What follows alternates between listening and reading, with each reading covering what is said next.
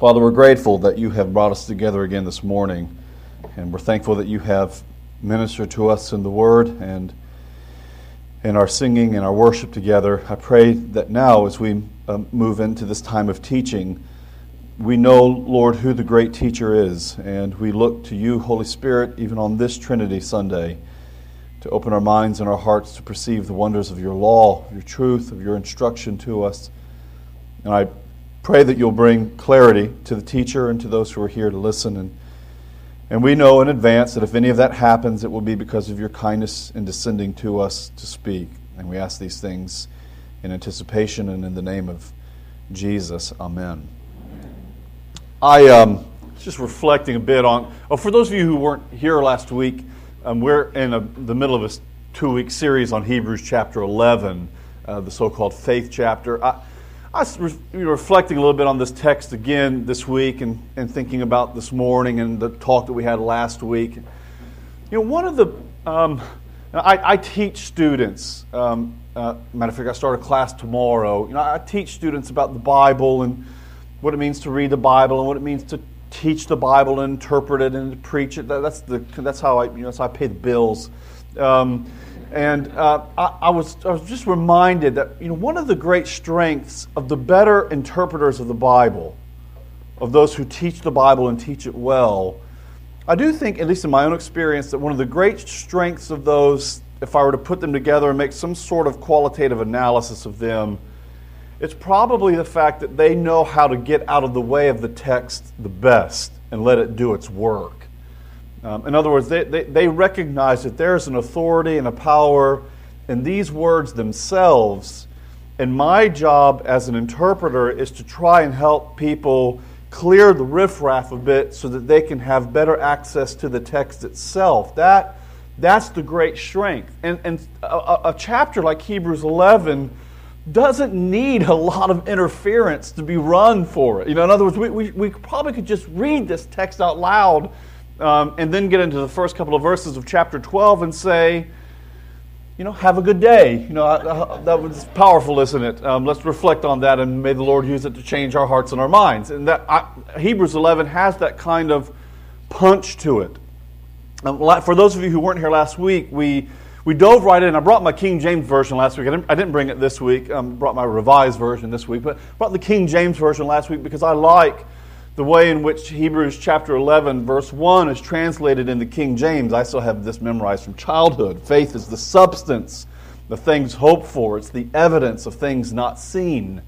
Now, faith is the substance of things hoped for. And, and, and again, um, one of the things that I think we all struggle with in our reading of the Bible and are trying to understand the Bible and to come to terms with it one of the dangers that we face, especially with texts, I think, like Hebrews chapter 11, for some of us, is the danger of over familiarity.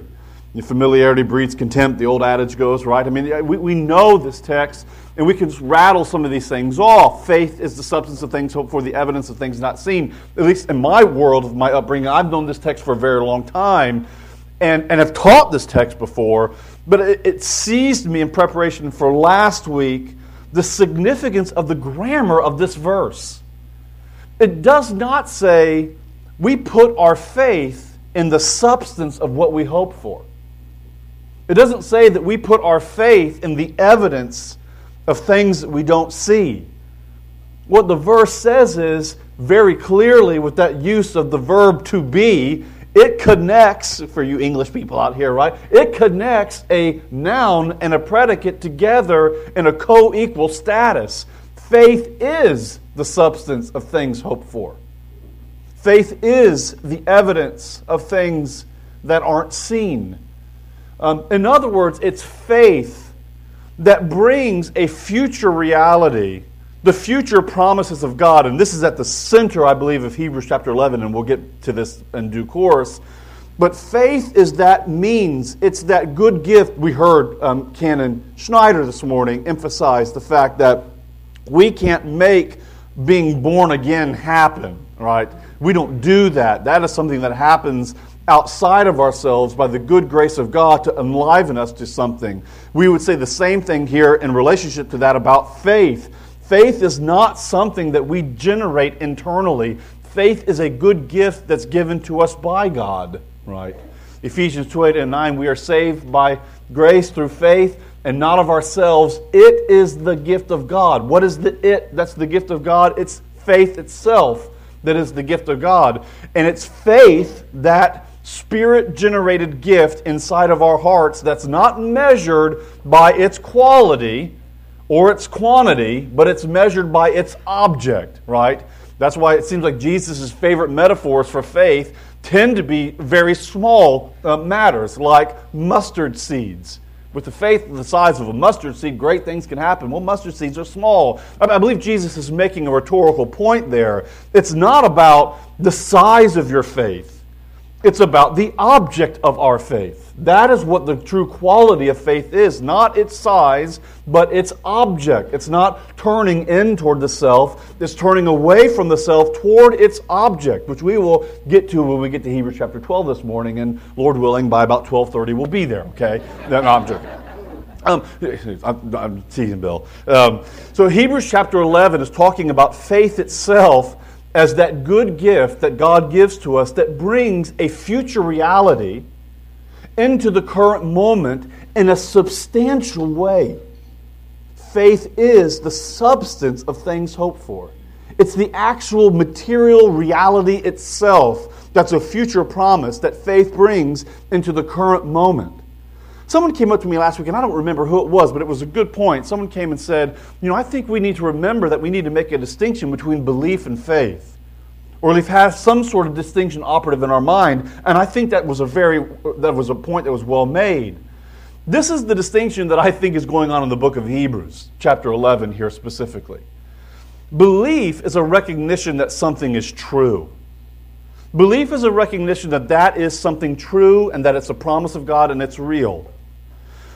Faith is where you walk out onto the tree branch of that commitment and that belief and say, and now not only do I believe that it's true, but I'm going to walk out onto this tree branch and put everything on the line for it. That's where faith comes into play, I believe. Faith is not just a recognition and a belief that something is, but it's a recognition that the belief that something is and that it's true for me, and I'm willing to live by God's grace into that reality in such a way that I'm sitting on the tree branch and believing that it's going to hold me up. That's the distinction. Walking out in faith onto the reality itself and saying, I put my trust into that fully and completely, and recognizing that I'm going to sit on the tree branch of this reality.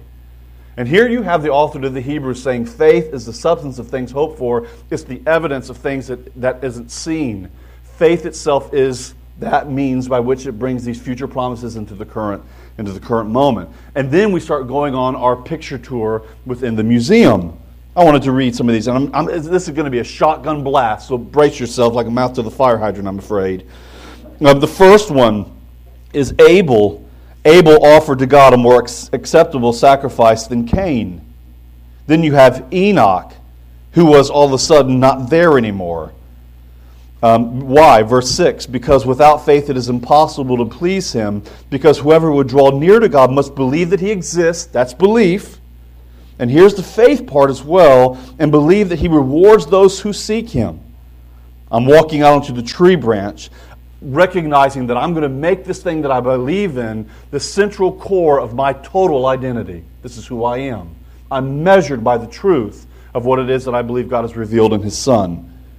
And then he goes on to talk about Noah. Can I read these verses to you from Noah uh, about Noah?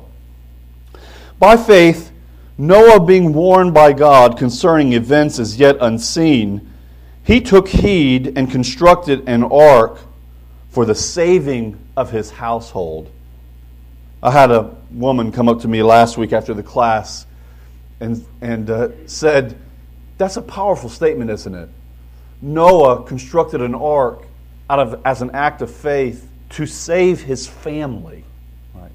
In an effort to save his family, here is again that faith being put to work. What was the promise of God that came to Noah?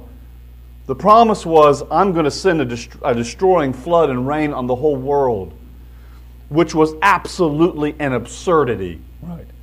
And Noah begins to build an ark, a boat, a floating device in the desert. Why? well, even at the expense of being jeered by the cultural norms around him, right? Noah's out there sledging away and slapping pitch on the side of a boat with no large body of water nearby because he wanted to save his family. And listen to what the text goes on to say. And by this act of faith, what is the act of faith? He believed that what God said is true. I'm going to act in accord with it in belief of his saving promises for the future. And the author goes on to say that by it he condemned the world and he became an heir of the righteousness which comes by faith. Again, this is where we need to slow down. He became an heir of the righteousness that is in keeping with faith. What is the heir of righteousness that's in keeping with faith? Righteousness in this context here is the saving work of God on behalf of Noah and his family. He acted in accord with God's word. He moved out in a movement of faith that was absurd given cultural realities and cultural norms. But in an attendance to do so, what we see Noah doing is receiving the vindication of God Himself the righteousness of God Himself. And what is this righteousness that God gives to Noah? It's the righteousness of God's own saving promises. I told you I was going to save you, and now you see, as you're floating up and down on this large body of water, and there's a lot of mess underneath it, when your family is safe on top of the water, there is the saving vindication of God at work on Noah's behalf because he believed what God said and he walked onto the ark in an act of faith um, because of God's saving promises. Why? Because he wanted to save his family. Powerful turn of phrase. Who's the next one? Then it's Abraham. And we, for those of you who've done any study in, in, in, Hebrews before, you know that Abraham is one of the favorite figures for this author to draw, uh, draw, make an appeal to anyhow. Back in chapter 6, we see that Abraham is the prototype of a life of faith. And here, I'll just read it to you.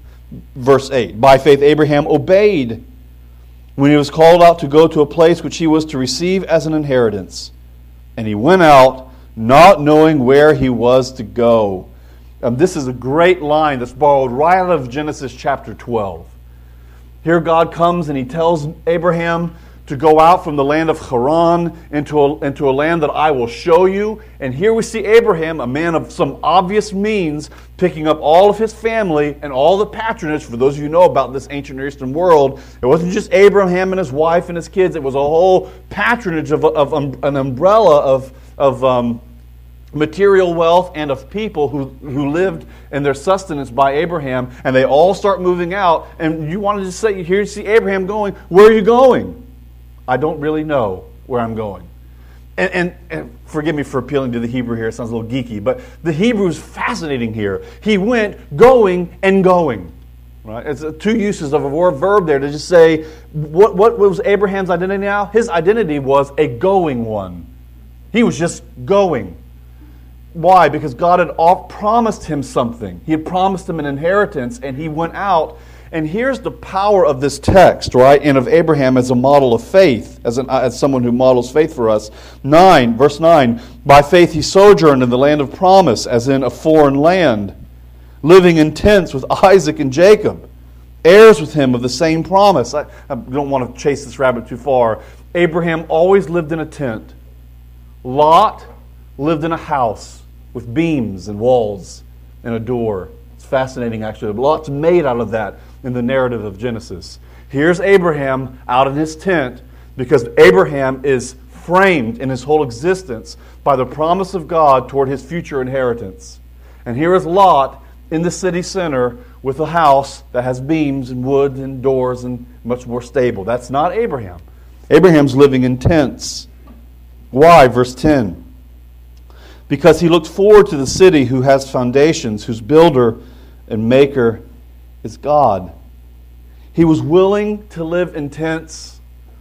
He was willing to be dispossessed of his possessions for the sake of the fact that God had promised him a future city that was more beautiful and more powerful and more attractive than the city that he had known before. Verse 13 talks about Abraham and Sarah. These all died in faith, not having received what was promised. Now, that's a phrase that you've probably read many times, but it just, it just sits on me in a heavy way. Abraham left everything because God had promised him something. And Abraham died not having received the promise. This is at the heart of what Hebrews is about. For those of you who were here last week and remember, we're dealing with a second generation group of Christians um, where the edges of their faith had maybe worn off a bit or at least become a little bit more dulled. And now here you have um, the author of the Hebrews saying, This is a faith that's true and it's real, and it's a faith that's worth dying for. And here you have a dying for kind of faith that's being called for by the author to the Hebrews, and he's using Abraham as a model. Why? Because Abraham never received in a tangible way all the promises that God had made to him. So, what is, what is the author of the Hebrews doing here? Well, it's a big fancy theological term. He's forcing Abraham to locate his, the inheritance of his promises in an eschatological future, in a future moment. If we can whittle down, I think, part of the Christian life, or at least a central aim and matter of the Christian life as we see all throughout the Bible, especially in the book of Psalms, especially in Paul, especially in I don't know, what is all of it is um, future promises.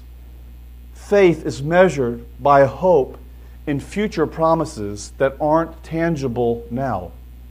Abraham died not having received that which was promised, but he died in full assurance that he would receive that which was promised. It's a fascinating thing, isn't it, to look at Abraham, the great owner of land, the great patriarch of the ancient Near East, and by the time that he dies, the only plot of land that he owns anymore is the burial plot where he buries his wife Sarah. It's quite astounding. Why? Because he believed in the future promises of God. Verse 16 But as it is, they desired a better country. They desired a heavenly one. Therefore, God is not ashamed to be called their God, because He's prepared for them a city.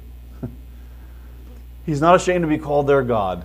They're marked by those who recognize that God has made a promise, and that God, for God to be God, has to uphold the promises of His Word. God cannot deny Himself. And His promises and His Word are actually ingredient to God's own identity. We can't separate the one from the other and say, there's God's Word and there's God. God and His Word are one and the same. And for God to make a promise according to His Word is for God to put His own self on the line. I'm giving you myself here. I'm promising you these things a future reward, a future inheritance based on faith, and I'm promising it on my own word, on my very self. Now, here's Abraham saying, That's good enough for me. I want a heavenly city, a future place, a future realm. Well, he goes from Abraham, and then he gets to Jacob and Isaac, and he gets to Moses. By faith, Moses, verse 23, when he was born, he was hid for three months by his parents because they saw that the child was beautiful. These are fascinating sort of interpretations. That's not an Exodus, but here, here it is here. And they were not afraid of the king's edict. edict. So they acted in, according to, in accord with faith. By faith, Moses, when he was grown up, refused to be called the son of Pharaoh's daughter, choosing rather to share the ill treatment with the people of God and here's a phrase that I heard a lot growing up rather than to enjoy the fleeting pleasures of sin for a season. So, so here he is, and, and I, I, you know, I'll, I will use the same line with my own children. I know I will, right? Um, the fleeting pleasures of sin, or the pleasures of sin for a season. Moses says, I will refuse to be called Pharaoh's daughter with all the privileges that come along with that um, because I believe in the promises of God Himself. Listen to the way in which the verse is phrased, the next one. He considered abuse suffered for the Christ greater than the wealth of the treasures of Egypt. He considered the abuse suffered for Jesus greater than the wealth all the wealth that Egypt had to offer. And at that time in the ancient Near Eastern world, all the wealth of the world was located in Egypt primarily. That was the center of ancient Near Eastern wealth. And here you have uh, Moses saying, I'll deny that and I'll suffer abuse. For whom? Isn't this fascinating? For Christ, right?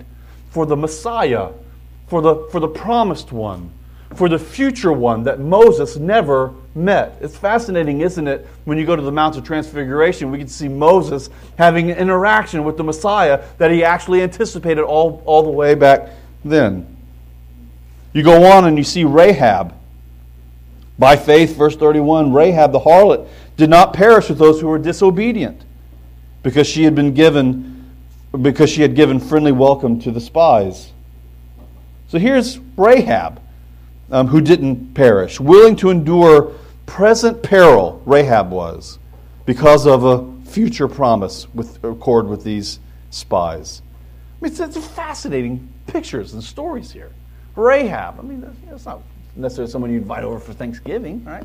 That's Rahab and uh, Moses and Abraham, Jacob and Isaac, Abraham, Enoch, Noah, all marked by common core of faith, but it's not just sort of abstract belief faith. It's a faith that was risky, a faith that was willing to say, I recognize that my identity at its core will be shaped from beginning to end by the future saving promises of God despite the current situation a recognition that even if I never tangibly hold the promises of God in my hand now, I will go to the graveside and I will say, I believe in the resurrection of the dead and the life of the world to come.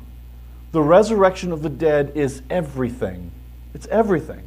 A hope for the future promises of God, that is everything in, in, in the Christian existence. I mean, this is why the Apostle Paul, I, I, believe, says in 1 Corinthians 15 if Jesus Christ is not raised from the dead, which is the first fruits of the final resurrection, if Jesus isn't raised from the dead, then we're of all people most miserable. Um, in other words, Christianity is gutted at its core without a belief in the resurrection of the dead and the life of the world to come. Now we're some, I don't know, we're some sort of social organization that does good in society. All those things are fine and well, but it's not Christianity.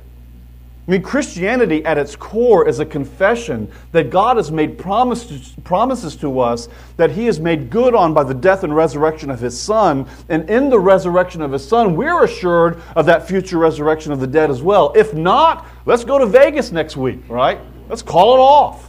If there's no resurrection of the dead, then we are of all people to be most pitied, Paul says. And that's what holds this picture gallery of faith together. They believed in the future promises of God despite the reality of their current suffering. Let me just read to you this last part. This is, um, this is about as good as it gets in Hebrews, really in the New Testament. Verse 32 And what more shall I say? Here's the preacher running out of time, knowing that he needs to land the plane. What more shall I say? Time fails me to tell you of Gideon, Barak, Samson, Jephthah, David, Samuel. Oh, and by the way, all the prophets who through faith conquered kingdoms, enforced justice, received promises, stopped the mouths of lions, quenched raging fire, escaped the edge of the sword, won strength out of weakness, became mighty in war, put foreign armies to flight. Women received their dead by resurrection, referring to the, probably the widows uh, that Elijah and Elisha brought their children back. Some were tortured, refusing to accept release that they might rise again to a better life. Others suffered mocking and scourging and even chains and imprisonment. They were stoned. They were sawn in two.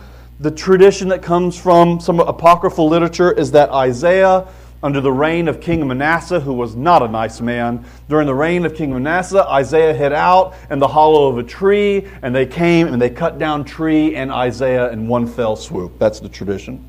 They were sawn in two.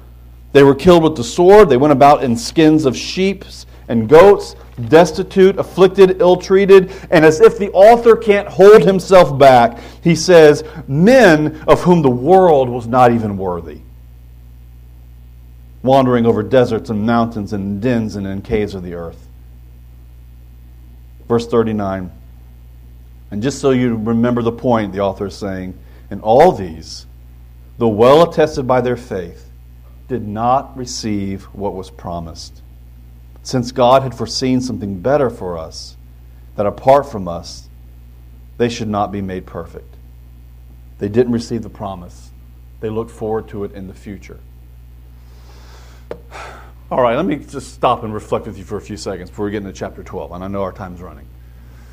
When you read stuff like this, I, I and again, this, this I, I like chapters like this. I like Fox's Book of Martyrs. I like Christian biography. And I encourage all of you, if that's not been a part of your life, pull out a Christian biography and, and read it. Um, uh, Darren MacCulloch on Cranmer. Well, that's kind of big and thick. But, um, um, but what's a better one that might be? I don't know. Borden of Yale or Henry Martyn. Or, I mean, there's so many great figures. I, I, went through a period in my sort of early 20s where I just spent a lot of time in, in the, um, the Memoirs and Remains, which is always a funny way of, of a book. The Memoirs and Remains of Robert Murray M'Cheyne, uh, who was a Scottish Presbyterian minister um, who uh, ministered in Dundee, Scotland. Went, actually, when we lived there, went over the, the, the river, the, the, uh, the, river there to find M'Cheyne's grave, which was all this ivy had grown over. I had to sort of pull it back, and there it was, the, the real remains of Robert Murray M'Cheyne. Um, reading these, these figures from the past who were extraordinarily, extraordinary exemplars of the, of the Christian faith. Those who recognized that you know, in the words of Martin Luther, let goods and kindreds go, this mortal life also. A recognition that, you know, there is a better place.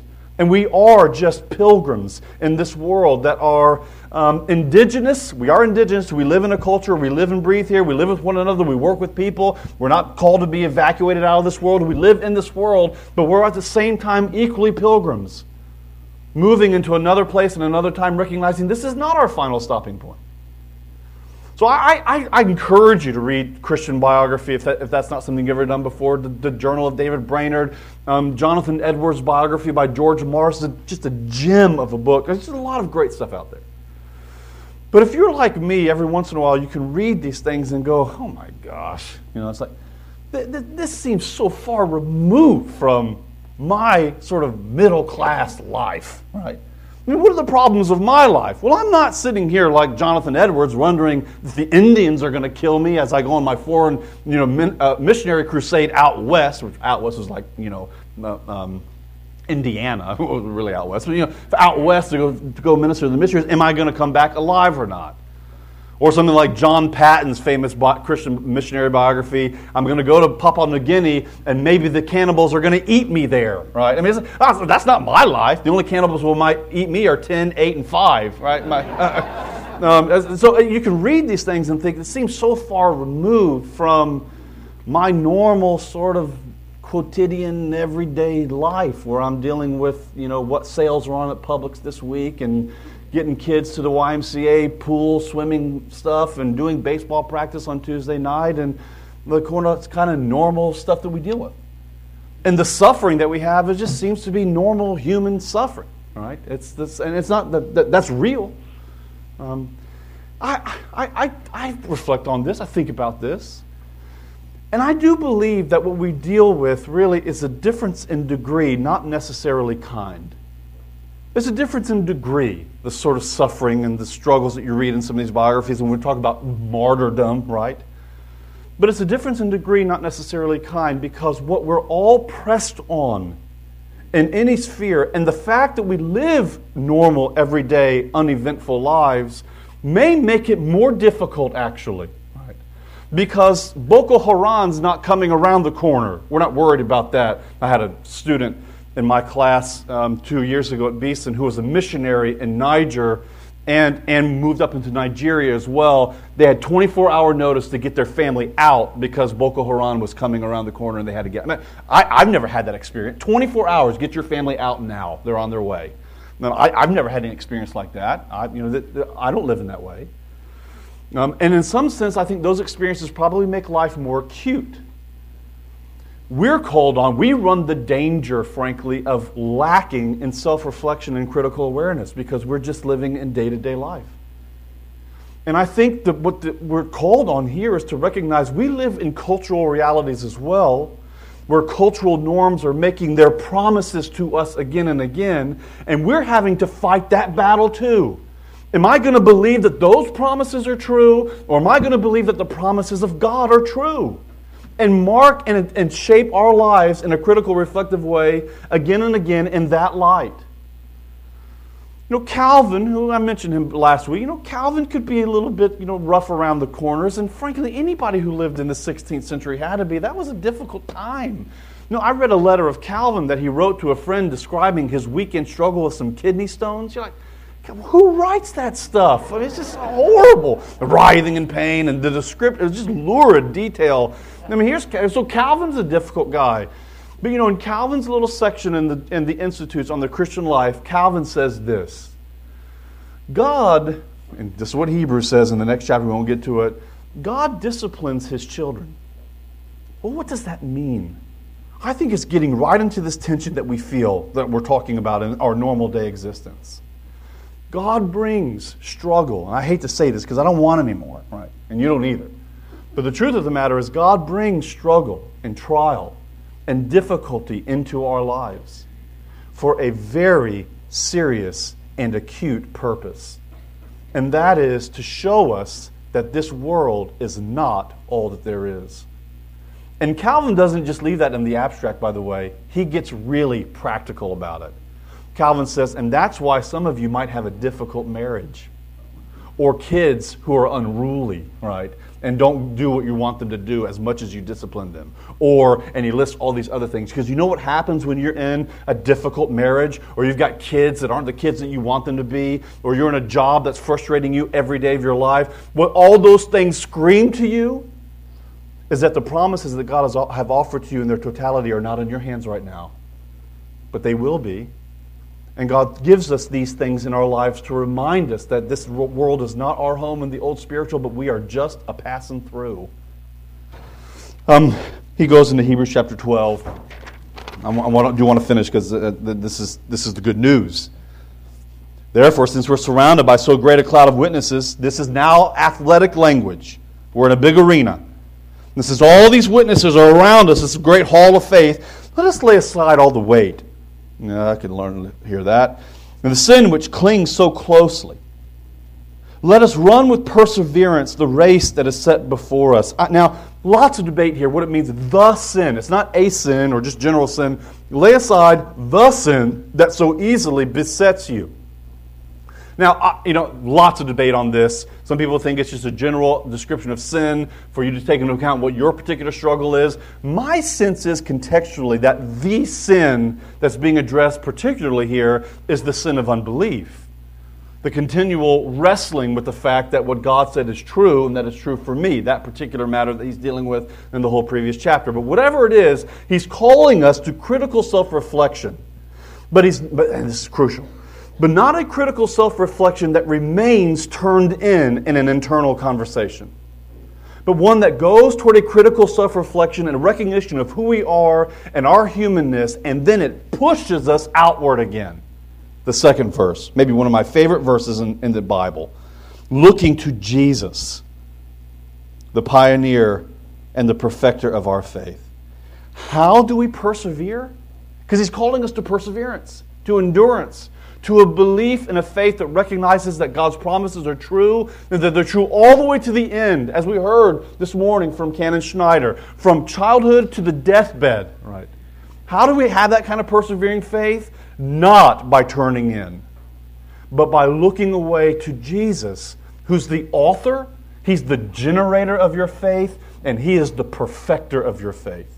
We are looking to him you hear this talk around Advent a lot, and it's good talk that uh, the life of faith is the Christian life is a life of repentance. It's an again and again reality. We don't just repent once, we live lives of repentance. And the dynamic that I think you feel here in Hebrews 12 1 and 2 is exhibit A of what that life of repentance looks like. A looking into the mirror, honest self appraisal of who we are, the weight that we have that needs to be shed, the sin that besets us of unbelief. And while we look into the mirror, we're turned out again looking to Jesus, who's the author and the guarantor and the perfecter of our faith.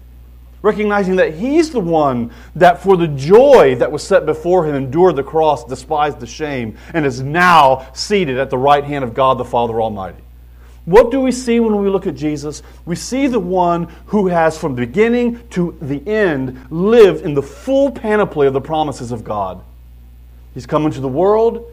He obeyed the command and the will of God. It took him to the desperation of the cross. The promises are not mine. And where is he now? Ascension Sunday is coming soon. Where is he now? He is seated at the right hand of the Father, enjoying all the promises of God because he believed that God's promises were true. So we look to Jesus, the author and the perfecter of our faith. What does the life of repentance look like? What's the life of faith look like? It looks like a looking at ourselves, which then forces us to turn outward and look to Jesus, the author and the perfecter of our faith. We live normal day lives, most of us, right? With the normal kind of problems that come with normal day life. But even in that, even in the normal existence, we're called to that kind of reflection to say, you know what? This world is not our home. We're just passing through. So, Father, I pray that you'll help us as we think through um, Hebrews chapter 11 and 12. And the reality, Lord, that all the promises that you've promised us are true, and that faith makes them a part of our current existence, but we don't have them yet. We live in this world, a world marked by sin and decay Lord, we live in our own bodies that are marked by sin and decay. So, in the middle of this race that we run, in this hard race, it's a marathon, Lord. This isn't a sprint, it's a long marathon. And we want to persevere. We want to endure. We want to believe, Lord, to the end. I pray, Lord, by your, the power of your Spirit, that you would force us and draw us, in the words of the old hymn, to turn our eyes upon Jesus and to look full in his wonderful face, and the things of earth will grow strangely dim in the light of his glory and your grace. We pray these things in the name of the Father, and the Son, and the Holy Spirit. Amen.